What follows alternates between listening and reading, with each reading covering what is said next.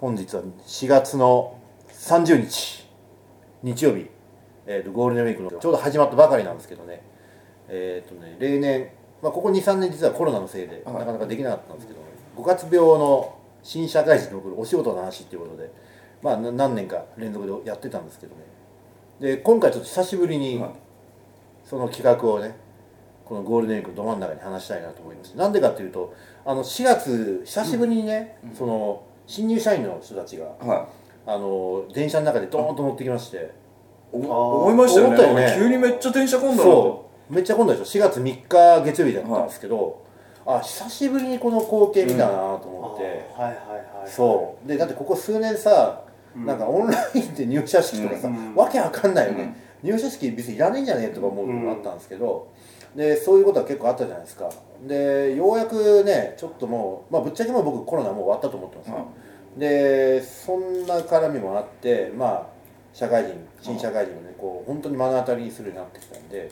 でとはいえやっぱりそのどんな時代でもね、あの新社会人はやっぱり一度はこのゴールデンウィークに、まあ、5月病にかかるであろうと、まあ、なんならいくつになっても5月病かかりやすいんですけどね。別にマルキーそうだよね。5月に限らず。まマルコさんはなんかめっちゃ実感こもってる。キーはね今日はね5月病の話結構熱いと思いますよ。いや暑いっていうか別に5月に限らずいあつでも。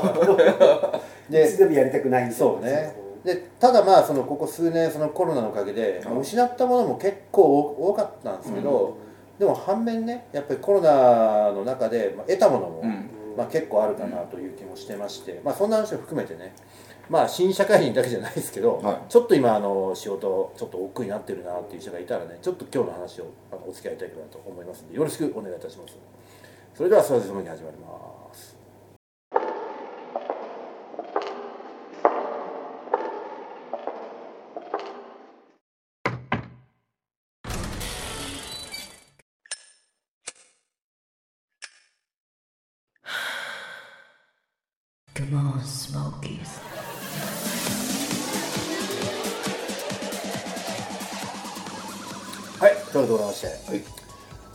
話を久しぶりにちょっと。はい。もうそろそろやっぱりノーマルに戻らなきゃいけません。そうですね。はい。ノーマル。ニューノーマルじゃニューノーマルだ、まあ、ニューノーマルでもいいんですけど、まあ、新しい時代が始まりましたんで、はい。でコロナの間でね、まあ、いろんなものを、まあ、本当結構やばいこともありましたけど、まあ、反面こうあなるほどよかったなって思うことも、まあ、少なからずあるので、まあ、その辺を踏まえてでどうせねあのぶっちゃけあの会社企業の中ってまだじじいどもが力持ってるんで、もうコロナ前のその非合理的な状況に戻そうとする勢力がいっぱいいるんですよきっと。うんうん。でそんなじじいたちをぜひぶちのめしてほしいなっていうなるほど気持ちも踏め踏まえてねちょっとあの話をしたいなと思いますけど。最近お仕事どうですかこんちゃん。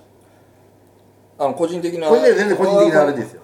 最近ちょっとはやる気がなくなってるわけじゃないんですけどことはい。この先どうしようかなっていうのに迷ってるところがいほうほうほうほそれはうというとというと。と まあ、はい。あのまあ会社あるんですけど、はいはい。そのあるんですけど、はい。で別にこの会社の枠から出るつもりはないというかその、はい。いまあ、いわゆるサラリーマン的に就職した会社ではないので、まあ自分で作った会社ですからね。自分でというか、まあ、社社長がいい、てですけどで、まあ、その中で何をしていこうかなほっていうのがあってで、はい。まあ、すごくちもともと小さい会社で今も小さいんですけどでも言うても人数が結構増えてきててね。はそうすると今まで全部自分がやっぱり手を動かさないといけなかったところから手を離す機会もで作ろうと思えば作れる状態になってきたしで安心できるすすごいあの能力をちゃんと持ってる若者たちっていうか、はもう育ってきてるあのでそういう意味ではもうそこはもう任してもいい、じゃあ自分は自分として何かその子たちとは別の何かができるんじゃないか、うん。まあ、そうすることが自分の価値なんじゃないかっていうはい。ところもあれば、はえっと、既存の仕事でその子たちより、あ少しでも成果を残せないと、うん。うんなんていうのかな。あの、まあ、立場がないという。存在価値というのもあるしでどっちの方に進んでいこうかな。っていうのは今考えてる時期。偉いねやっぱりその現状に満足しないですえ満足しいや満足したいんですよ、ま、満足してそのままもうずっとこう定年まで ぼーっとしてたらいいけど、うん。まあ、そんなのが許されるような会社ではやっぱりまあ規模的にもあのないのでっていうところですね。マルキどうですか？あのここ数年マルキの大変な状態よく目の当たりしてるんですけど。まあ大変なのがノーマルになってるからあそうなんだなんとも言えないけどうん やっぱり今いる業界的にうん。やっぱ厳しいんだろうね。そうだね。やっぱどんどん人がやっぱ辞めて。っうん。てそれはやっうぱりメンタルであったり、はい。あとはフィジカル、まあ、フィジカルって体調んはい。壊したりとか、はいはい。それはえっとまあえっと、うん。まあ今の自分の自分の職場の中であったりとか、はい。はい。あとは協力会社であったりとか、はい。まあクライアントもそうだし、はい。もうボコボコ人が辞めてって、うん。回転してる感じで、まあ、たまたま今の会社、まあうん。僕もそんなに長くはないんだけど、はい。長くはないんだけど長い部類に入っちゃって、うん。でえっとまあ結構だからうん。長い間頑張っていただいてますってことで表彰されちゃったりとかしてて、ぱりみんな辞めていくよななって思ってるマルキはでもまあ多少その業態は変えども、うん。基本的には別にクリエイティブな感じの仕事まあをやってきてるよね、そういう業界。でね一昔前ってさ、うん。そのそういうクリエイティブな業界って、うん。もうまさにもうドブラックで。そうそうそうそうそう。そ うもう夜中2時3時そうだよね。働いてその後のなんなら飲みに行って飲みに行ってな。タクシーで帰ってうん。朝帰ってうでえっ、と翌朝帰って翌朝、さすがにそんなあの、うん。8時9時は難しいけど、まあ昼までには来いみたいな。10時半11時ぐらいまで行って、ね。で仕事するんだけど当然頭は働かないからぼーっとみんなしててうんみたいなことでまた夜中繰り返してみたいな、ね。そんな業界だったもんね業界だったよね。普でそうだよね。だってクリエイティブにもなんか物を頼むのもさうん。金曜日の夜に頼んで、うん。月曜日まであげてこいとかさそういうこと平気で言うバカ野郎みたいな感じこれ平気でそんな業界だったもんね。そうそうバカ野郎みたいな感じで。現状もそうなの？今いやもうそういうことない。ない。あうんあさすがに変わったんだね。さすがになくて、うん。えっとさらにあのこのコロナで、はい。もうかなり効率が良くなって。あだってあのとりあえずもうあのなんだろう,、うん今今もあんまこういう人いないけど、はいはい。昔ってほらあの人に頼むんだったら、はい。会いに来いとかっていたじゃない？ですかいたいたいたうん。いた。っていうか多かった。そう、うん。まあそういうのも皆無になったし。あそうなの。あの全部だから会いに行こうと思っても、はい。行けませんコロナだからみたいなことがあって。一応エクスキューズがねあったからね。それがあって、うん。であととりあえずもう通勤時間とかもほぼない,、はいはいはいじゃないですか、リモートになるよね。そう、ん。だから朝起きたら、まあ、適当に仕事して、うんでえっと夜に関して言うと、うん。相変わらずやっぱりダラダラなんだけど、うん。でもまあ僕らの仕事ってやっぱ人に振って待つ仕事も多いので、な家でなんかテレビ見ながら、まあ、うん。動画見ながら待ってるってことも当然できるし、ああなるほどね。なんかメール来たらちょっと反応して、うん。こうやってこうやって。まあなんならまあ飲みながら飲みに行って待ってることもね。もちろんもちろん。あなたは結構多いよね。もちろんもちろん飲みながらそれでやって。結構多いよね。そうそうそうそう。なんなら飲んでた方が判断できるよみたいな。そうそうそうそうそう。それぐらいできないとだからメンタル壊れるよね。なるなるほど。それはそうだよね、うん、だからだからねオンオフと切り替えっていうよりかは、はい。常になんかそういう分かんないけどダラダラやってる状態で、うん。えっとだから微弱のオンみたいな。そう微弱なオンでやっていてうん。であとはねえっと多分これは自分でもそう思うんだけど、は小刻みに寝れる人とかじゃなきゃ結構辛いかもしれないね。それ重要っすね。なるほど。あちょっと空いたから30分出ようって言ってふっと来てこう切り替えて、いはいはいはい。やれるような人じゃないと結構厳しい。そうか、うん。逆に言うとやっぱりフルスロットルでやってる人には結構辛いってことだね。そうだらだらだからまあ、うん。パタッと倒れてぐわっと休んでまた起きてこうやってやってみたいな。なるほどね。なんかこうわかんないけど急行で飛ばすよりかはい。自転車で あそうかそうかそうか。小刻み小刻みみたいな。やなるほどやなるほど。っていけないと辛いような気がする。一昔前に比べたらでもだいぶ環境は良くなったってだい感じだぶ良くなっよねてるね。あの前みたいに、えうん。っと夜中まで働けっていうのはまずいないし、まあ、もしかしたらそういう会社もまだあるのかもしれないけど、多分下請けぐらいは下請けの下請けはね結構まだ残ってるん。じゃない、昔はほらでもさ例えば自分の仕事終わっても、その上司の仕事が終わるのを待ってなきゃいけないとかさ、うん。なんかあったじゃない、うんそそれはもうないでしょ？すでにもう出勤がないから。そう会社行ってなんかよくわからないそうだよね。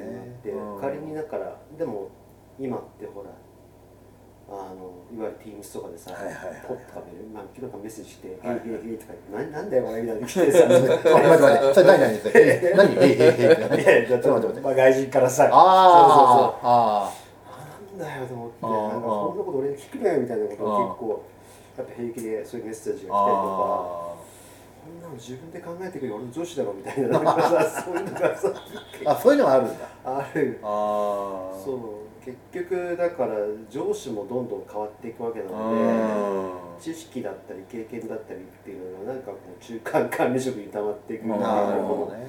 ありつつ。うんなんと思そっか。ってでもまあもちろんね上司は上司でそういった絶はい。対考えなきゃいけないので大変だし、まあ、大変だから上司もすぐ辞めちゃうんだけど、まあうんそういうのもあって。そういうことで考えてみたらさあなたの場合今の話を聞くとまあまあいいポジションをキープしてることだね。そうだね。それは言えてる。言ってしまえばね、うん。まあある意味上も下もコントロールできるっていうか、うで仕事の流れも分かってる。ん分かってる。でしかも今タイムマネージメントは割と自分でまあね。しやすくなったと。しやすくなっててしかも在宅だからそうだよね。ちょっと眠いなと思ったら寝たりとかあしたりとかして。なんならすっぱだかであのリモートしてもいいわけだからね、まあ上半身働いてないしいや極端に言ったらそうでしょ？気分転換にさ真っ裸でさたまにはいいねみたいな。感じいでやってもいいよや全然全然。そうだよね。そうだよね。ん。だからこれがまさにあの多分コロナで我々が得たものなんだと思いますよ、あのもう正直言ってコロナの前って本当に非合理というかそのそう実態の？会社には行かなきゃいけないとかさその台風とかね、とんでもないその駅の通勤電車でさ駅に入るまでなんか1時間に並んみたりとかさなんかそういうのあったじゃないですか。そう。でそれで言ったらさらに偉いとかね。そう。なんかそういうのあったけど。そういうクソみたいなあれはちょっと今ようやくなくなりつつあるのかなという気がしてますよね。だけど本当だからそそこはやっぱりなんていうかもちろん会社に行けば行ったで、はい。そういう情報が思いっきりが入ってきて、うん。えそんなことだったの？みたいな、うんもっと早く教えてよみたいなことはもちろんあるわけで、うんただ行かなければ行かないで、うん。自分の仕事まあ行ってみれば自分の仕事だけやってればいいので。そうだよね。だから、えっとそういう、まあ、自分の仕事ももちろんやるけど、うん。他は例えば、まあえっと、部下とかうん。同僚がわからないことも関係ないし自分の仕事しかしてないしみたいなことになってもちろん聞かれたら丁うん。寧に教えるし、っていう感じで。なるほどね。だ結構ねそういう意味じゃ僕は今の感覚で言うといい流れじゃないかなと思ってるんですよ。あのまあ全体的に。この状態で入ってくる、うん。そのまあいわゆる新社会人の話もあるんだけど、相当きついよなってやっぱ思ってて。ああそうかもしれないね。て本当に今までだったら、えっと、まあ当時新社会人だった自分を振り返ると嫌だったかもしれないけど、でもやっぱこう上司と飲み行ったりとかするとあこの人こういう人なんだみたいなね、まあ手取り足取りね。そう。うん。あこの人本当嫌な人だなみたいな。今あったと思うけど今ってこの人嫌な人だなっていうのも多分分かわらないかもしれない。それはあるよね。でなんかこうそろそろ聞いてってう言ってで多分今、ね、対面とかもありないし。んそうだね。で全部あの Teams とかのチャットとかあとうん。まあそういうオンラインでも声だけだうから。ん。多分やっぱり声だけだとって結構怖い時もあるじゃないですか。なんかこう沈黙があってこっちは普通に考えてるだけなのにうん。あ向こうにしてみれば。うん。なんか俺なんか変な質問しちゃったのかなとか逆にそういうことがあるはあるよね。あるよね。もちろんクライアントで提案しててうん。もなんかちょっとあんまりリアクションないんだけどうん。やばいこと言っちゃったかなみたいな。当然あるよね。そういうのはある。うん。だから逆の立場になればやっぱりリモート結構辛いだろうなまあプラスとマイナスやっぱあるよね。うん。まあ僕らみたいにうん。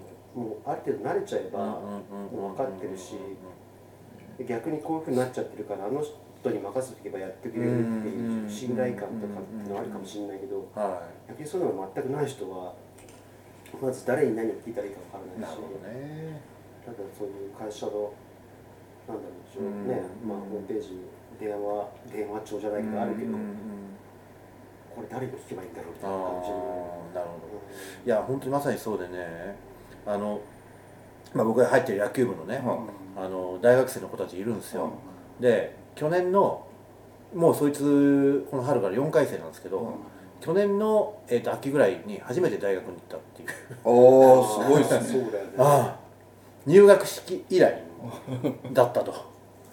でもうだってさその大学始まって入学してコロナだったでしょ、で入学式はなんかや行ったらしいんだけどそこからずーっとリモートオンラインで,、で友達も作れないし、なんなら彼女も当然できないし、で下手したらその田舎から出てきてる子たちだ、うん。子子ちだったらさ田舎から出てこなくてよかった。出てこなくてよ いやいやみんなそう言ってますよ。でようやくね去年の秋ぐらいからまあ学校も、まあ、授業その対面の授業を再開しだしたり、まああとその教授もねやっぱりズボラかますわけですよ、オンラインは楽だから。ね。でなかなかその再開したがらない教授もいたらしいんだけど、うん。まあ、ようやくその去年の秋口ぐらいから、まあ、再開始まって再開し始めて、うん。で今学校にはまあ行ってるらしい。でもそれフルじゃないよ、うん。やっぱオンライン交えながらっていうことらしいんだけどもね。でそういった子たちがさこれから社会に出てくるわけだまさに。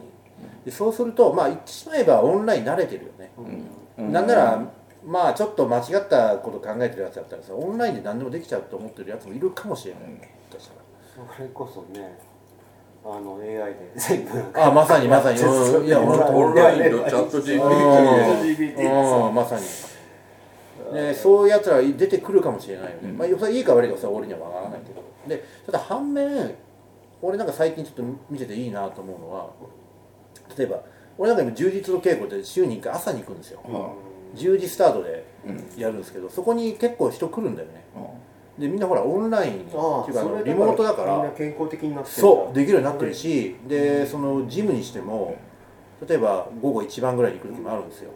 あのウェイトウェイトするためにね。そしたら結構人いるの。よで明らかにその同年代の下の若いやつもいるしあこれは結構ねいいなと思うんですよねで飲みに行っても早い時間に飲みに行っても結構ねサラリーマン風なやついるしね。まあそうだうねん。まああなたもそうだけどね。いや俺は別にだから仕事してんだからそれでいやだからみんなそうなんだと思うよ。結構みんなああのうん。そうそうそう。なんか PC 開きながらとかスマホ見ながらとか結構飲み飲んで仕事してんだよだから。うん。いやだから別に仕事してないのに仕事も行ってないよ。だからみんなそうなんじゃないかなと思ってる 仕事仕事してないとは言ってないけど飲んでるって話そうそうそうそそううだね。でそういうのは結構ねやっぱりああいい時代だなと思うことがあって。であとね面白かったのはこの間スモッチやった時にあの外国人のお客さんが来てて、うん。で友達3人組だったのよ。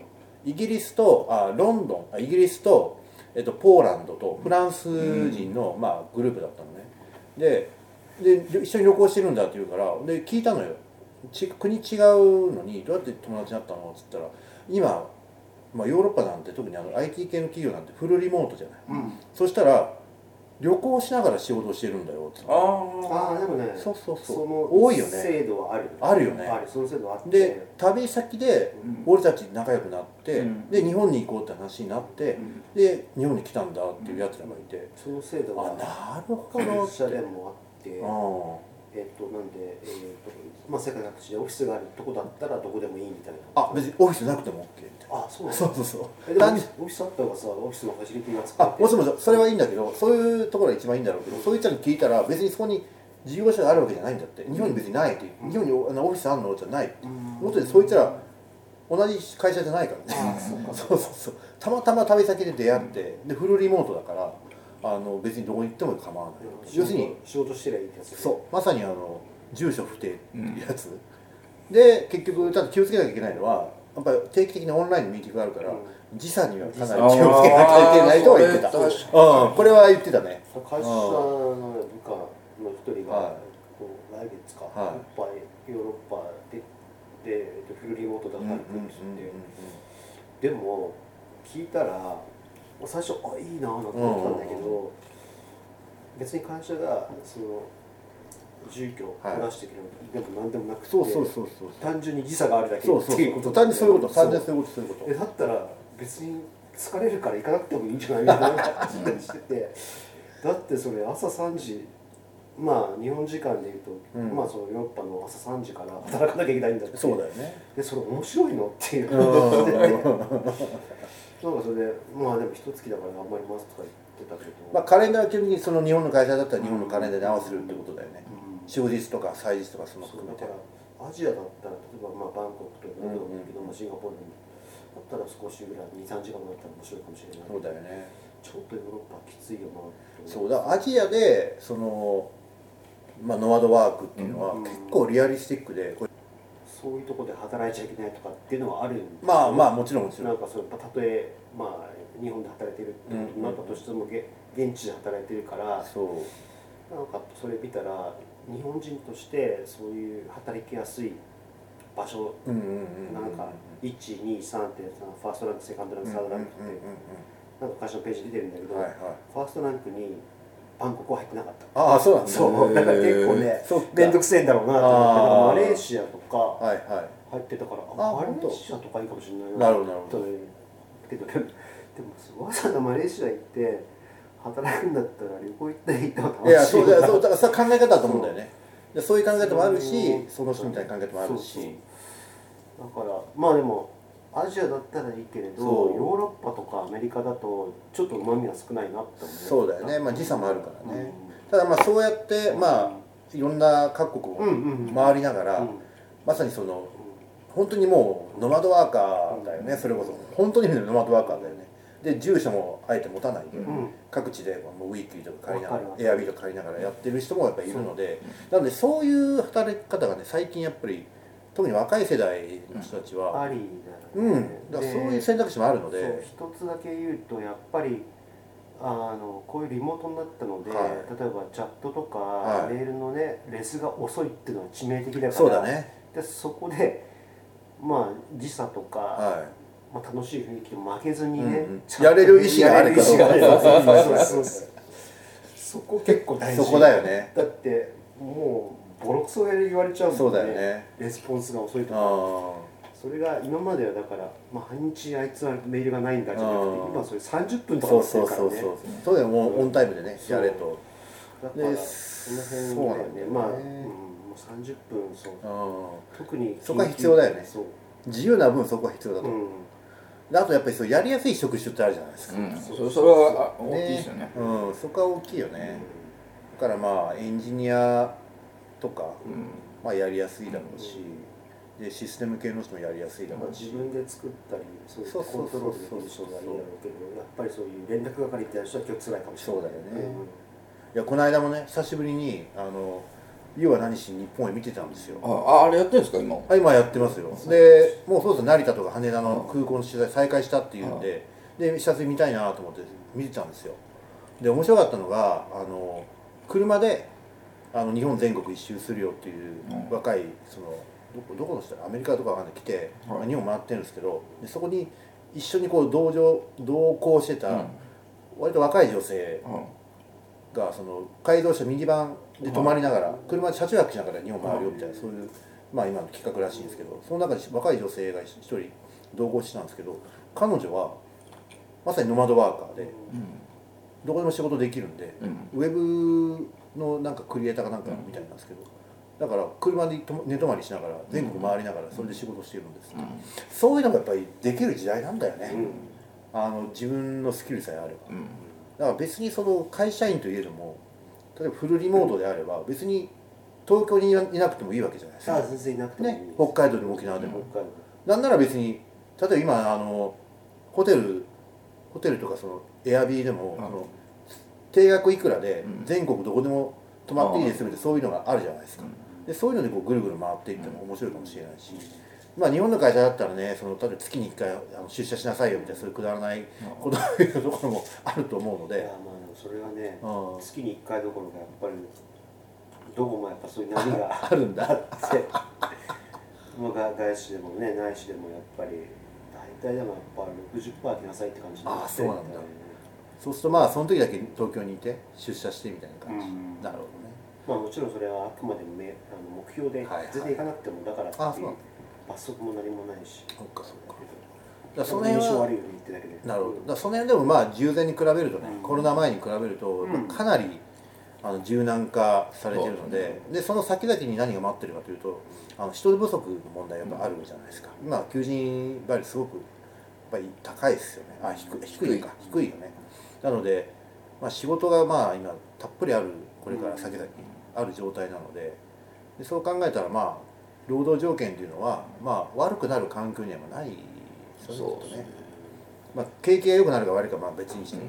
でそう考えると今の流れって多分止まらないだろうし、なんかもうリモートワークっていう、はリモートワークっていうその形態があるということをみんなが認識してしまったから、い、うリモート化にしないとん、そう。集まってこないねですよ全然人取れないんですよ。絶対そうだと思う。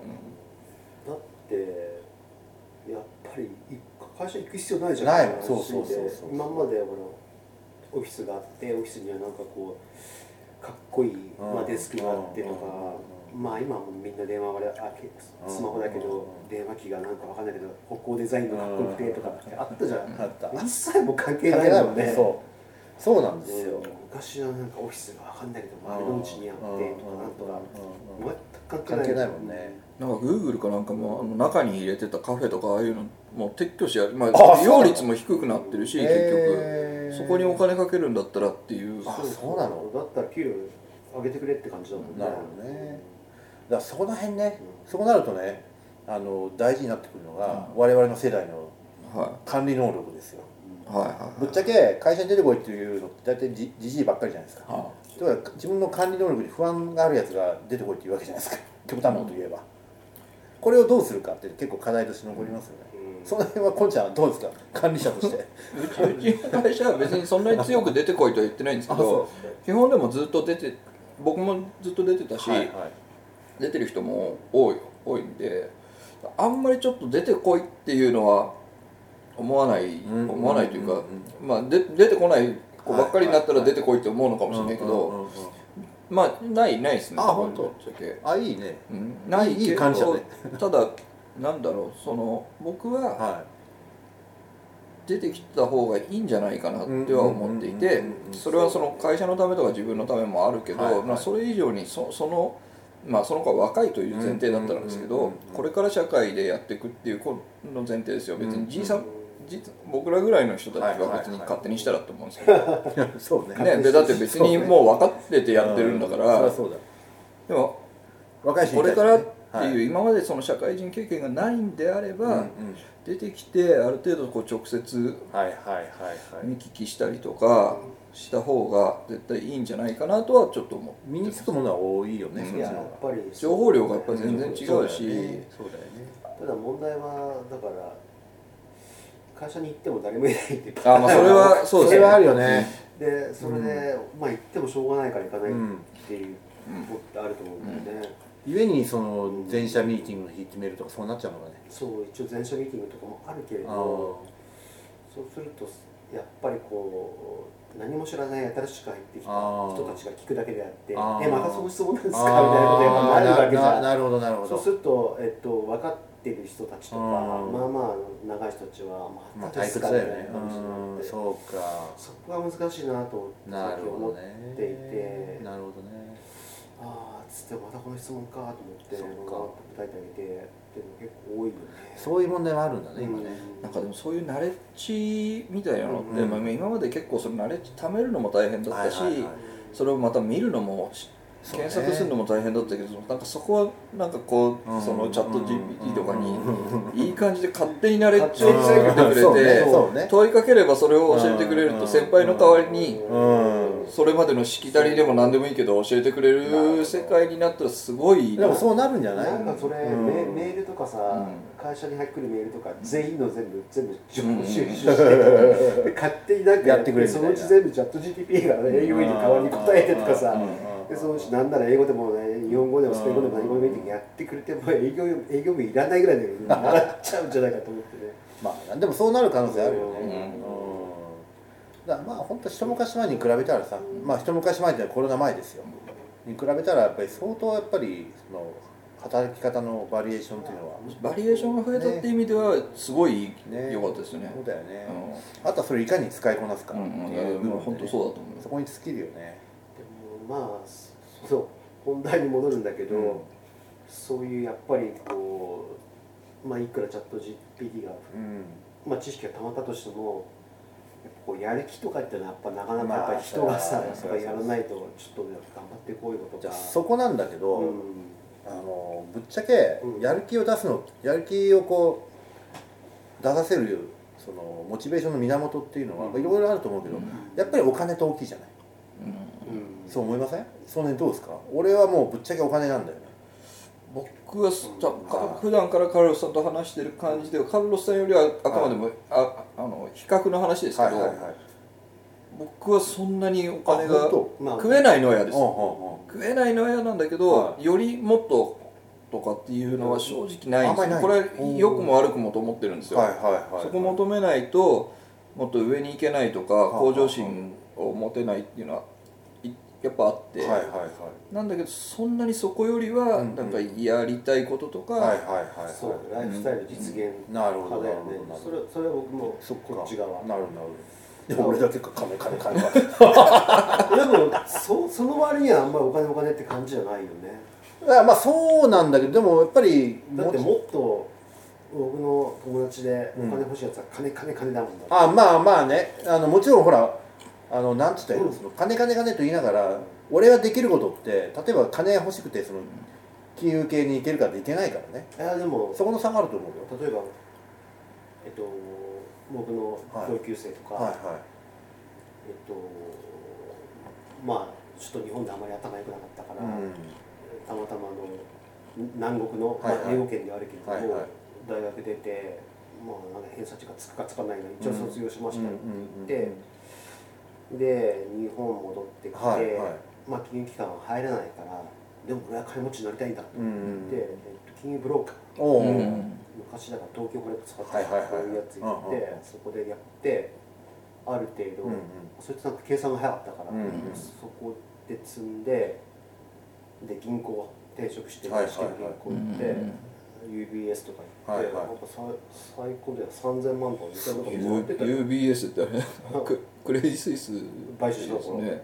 だけどそういうあれだからうん。出るのも大きいんだけど、でも彼は金が欲しかった。って言ってでやっぱり「いやもう学歴がなくて今金しかないんだ」って言って、で俺もう UBS にいる自分がそいつに当時の自分が最高で、うん。俺はもうスイス銀行まで入ったからって感じではあ変わったいや俺だって自分ができるんだそういうことやりたいけど俺にはその能力がないんだよ。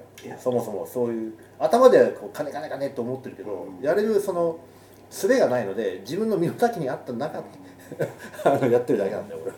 でもそそのすごい能力が高かったり学歴が高かったりする人だけじゃないですよね。なんかとにかくもう給料がちょっと高いといえば、自分できるかできないか関係なくてそこが入れてくれるんであればうん。いっちゃうっていう人っていっぱいいる、だからまあたまたまそいつまあスイス銀行行ったり、うん。別にスイス銀行でもっと払ってくれるとこあったらそこ行ったら思うんだよね、だから、だからそういうことで。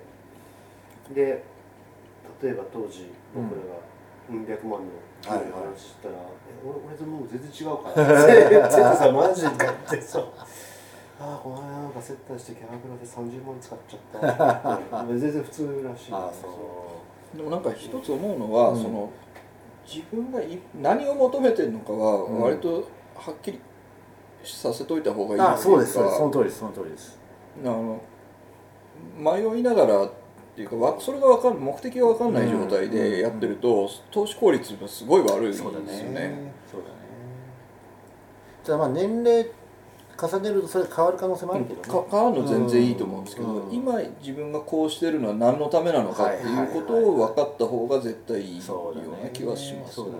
まあぶっちゃけね金っていうのは一番分かりやすいんで、ん。あのまあでもお金にねう言わないっんていう、うん。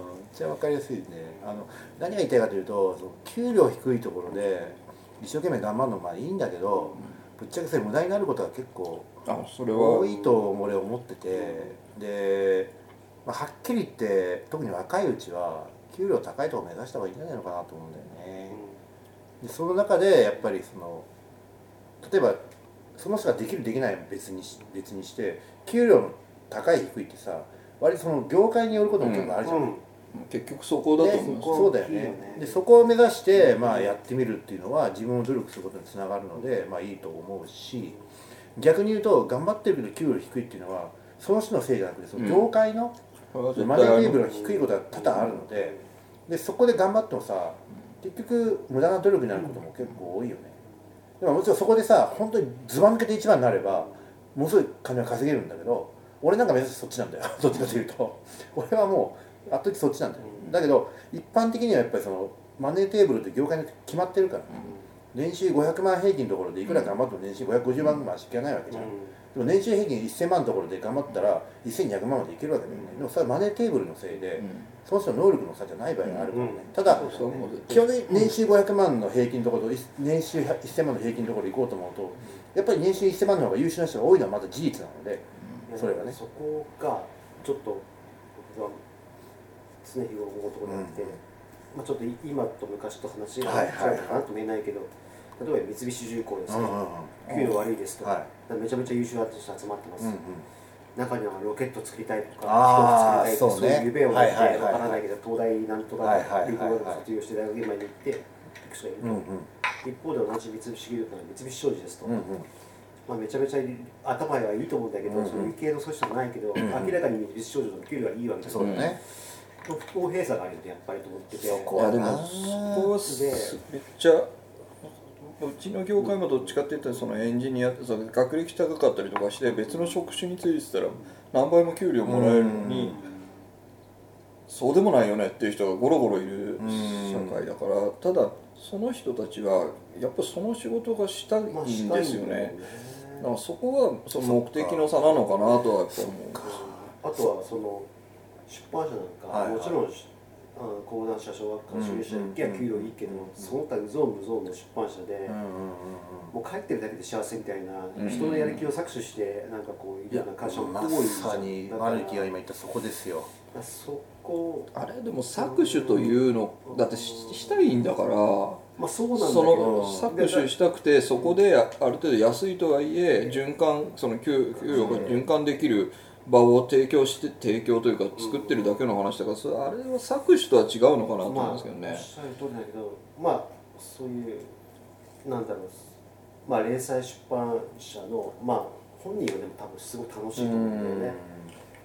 ただそういった講談講談社とかあの小学館中英社とか大手に行く、うん。まあ、チャンス機会と、うん。まあ、もしかしたら能力がないかもしれないし、まあ、どっちかっていうとコネがない方がいいなと思うんだけどただ本人は多分すごい冷静出版社と年収300万ででも子供いますって人もまあ割合といてでただもう本人はもうすっごいファッションとかやっててフうん。ァッション誌花うん。花花花々しいのやってて貧乏な格好でやってるみたいなの結構多いのよ。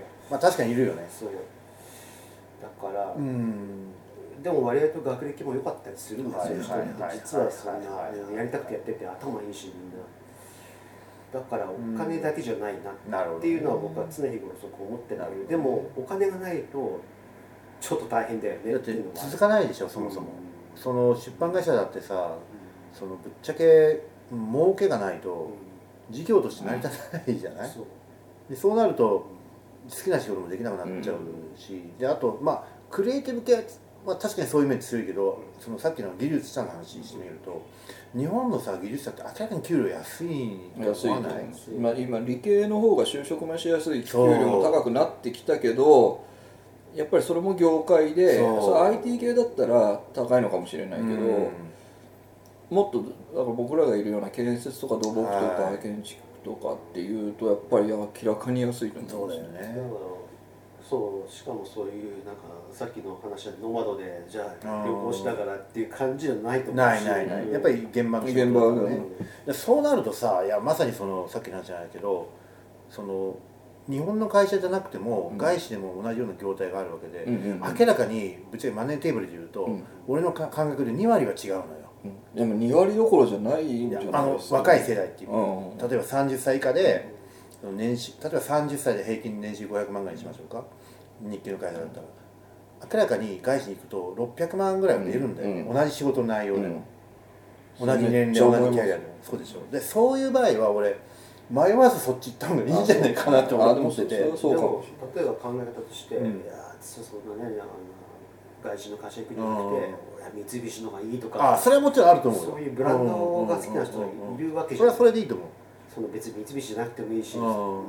日本のなんとか、っていうのはやっぱり安心だしとかまあそれは否定しないとなんかこう憲法がちゃんとしてるしとか 福利厚生いいしとかで評判いいしとかまさ、あただなあのね俺結構よく聞くんだよ。その特に一部上場企業に勤めてる人がよく言うんだけど退職金の話しするやついるんだようん。あの若い頃から「いや退職金うち5000万出るんで」うん。言うけど退職金って基本的に給料の後払いだからね。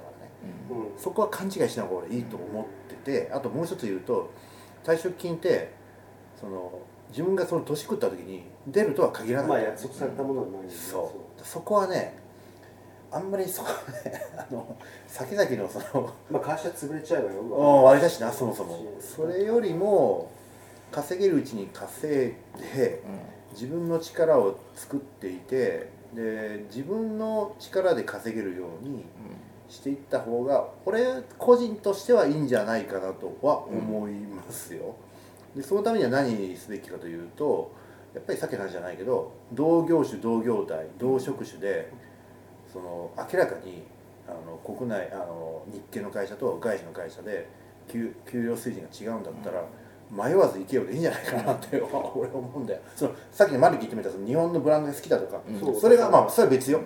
それがいいなら別にそれでいいと思うんだけどでもそういうこだわり別にありません今なんて、うん。でも多分でもそういう日本のブランドを持って営業してた方がやっぱり絶対楽じゃん、とは限らんよ今の時代。そうだよ。いや俺はそうは思わんな。業界によると思うけど。うんどうか今まあ自分のいる会社はまあそういう、うん。ある種規制規制の中の業界だからさ 別にいいんだけどそこは。うんいや今はねでもそうでもないよ俺絶対。になんならそこに今アジア系の企業どんどん入ってくるかな。ああまあ。ああ本当に。まあでも確かにその例えばめちゃめちゃ日本日本で誰か知っている企業があって、でもう一個アジアのね、はいはいはい。おっしゃる通り。もっと分かりやすく言うといいやじゃあな。仮にじゃあ三菱なんちゃらっていう、そこで25歳で年収25歳わかんないけど例えば400万で頑張ってますっていうと、はいはい。ちょっとこうええーと経験積んで、まあ、28歳ぐらいで、はいはい。アジアのあまりよくわかんないところで、はい。年収じゃあそうだね700万ぐらいで頑張ってますって言ったら、アジアと何でもない方で頑張って勢いがあって、うん。確かにモチベーションも盛り上がって売れるかもしれないね。おそらくでもそこに行く人ってそこで自分のキャリア終わろうと思ってないはずなんだよね。うん。ステップというか。うん。多分違うキャリアをまた選ぶと思うんだよね。で三菱で仮に三菱としましょうか。そこで24歳で400万で頑張ってる人って多分10年後も三菱にいそうな気がする。のいやもうそれと思う。なんとなくねうん、だからまあキャリアキャリアのステップどうやって作っていくかによって全然変わるんですけどまあそこ次第なんですけどもしそこにあんまりこだわりがないんであればまあ僕はでもまあ迷わずいけようかなと旧財閥系の会社に新卒入ってすぐ辞めてしまった立場なので、まああんまり人には偉そうには言えないんだけど、うん確かにそういうのが合わないんであれば、うんまあ、僕ひどく5月病になって辞めちゃったんだけどまさにこの番組の企画のテーマじゃないいやだからまあいろんな選択肢があるんですけどでもまあ明らかにね本当にあのコロナ前コロナ後ではその働き方は本当に変わってますしだからそんなに心配しないでって言いたいですね。俺は。あの新しく社会人になった人にしてみてもまあ若手の人にしてみてもいろんな考え方いろんな選択肢が今増えてきてるのは事実なんで。でましてやもう一昔前に比べたらその日系と外資のねその見方も人は確かに全く心配する必そう要はなくてと思うよ。えっと、もしそういう嫌なら、うん。なんならやめればいいと思っていてそうそうそう。そこまで我慢する必要は全くないかなとは思っています、ただなんかこうやめるにしても、うん。なんかこう嫌嫌でやめたんじゃなくてちょっとこうあの課題を持ってやめた方がいいかなとは思うけどね。それが一番分かりやすいのは給料アップだから。まあい 一番分かりやすいよこれが。や俺そこは給料アップじゃないと思う。あそうなの？俺はもう俺はなんかそれが一番分かりやすいかなやっぱり思っちゃうけどな。合わないのはやっぱ自分に合わなかったとか。あ給料の話だけじゃなくてだって入ったお金が給料が安かったから生活できないからやりますってことないと思うんだよね。あああまあまあまあまあまあ確かに確かただもう少しこう自分のあの能力を伸ばせるとか、うん。もう少しなんならブラック企業すぎだったら楽で、楽して稼ぎたいってのもあるかもしれない。まあそれはあるよね。うん。少しこう課題を持って、うん。こういうのが嫌だったからこういう失敗しないで次はちゃんと会社を選んでいくとか、うん。うんうんうん別にそんな1年ぐらい1年2年3年は45年ぐらい遅れたって大したことないいのでまあそれはその通りだね。一回やればいいと思います。確かまあこんなこと言ってますけどね。僕もあの6社ほどあのマルキ何社？あほんほん全然6社以上やってる。でしょ？ちゃん。はあまあ自分の会社だ4から。社目かな。でしょ？まあこんだけ我々も転転と転職を経験した上での話なのであの まだ新正卒。正直勤め抜いた人のことは そうじゃないので。全くわからないで言ってますその辺ちょっと割り引いて あの聞いて。だからもうだから別に45年ぐらい遅れてもいいよ。そうそうそうそう。なんとでもなりますから。そうです。その時々で一生懸命やってればね。とにかく目の前のことを一生懸命やるのが一番なんですけどまあそのプロセスの中でね、はい。我々みたいにあのいろんな会社をはい。転々としながらもこうやって生き延びれる人間もはい。やっぱいますんでね、まあ、そう思っていただければあの幸いかなと思います。我々ね下には下がいるから大丈夫ですよあの村橋徹監督じゃない間違いない死にたくなかったら俺らを見ろみたいなまあそういうことですねはいあの久しぶりにお送りしました、えー、と5月病の新社会人に送る仕事の話でしたどうもありがとうございましたありがとうございました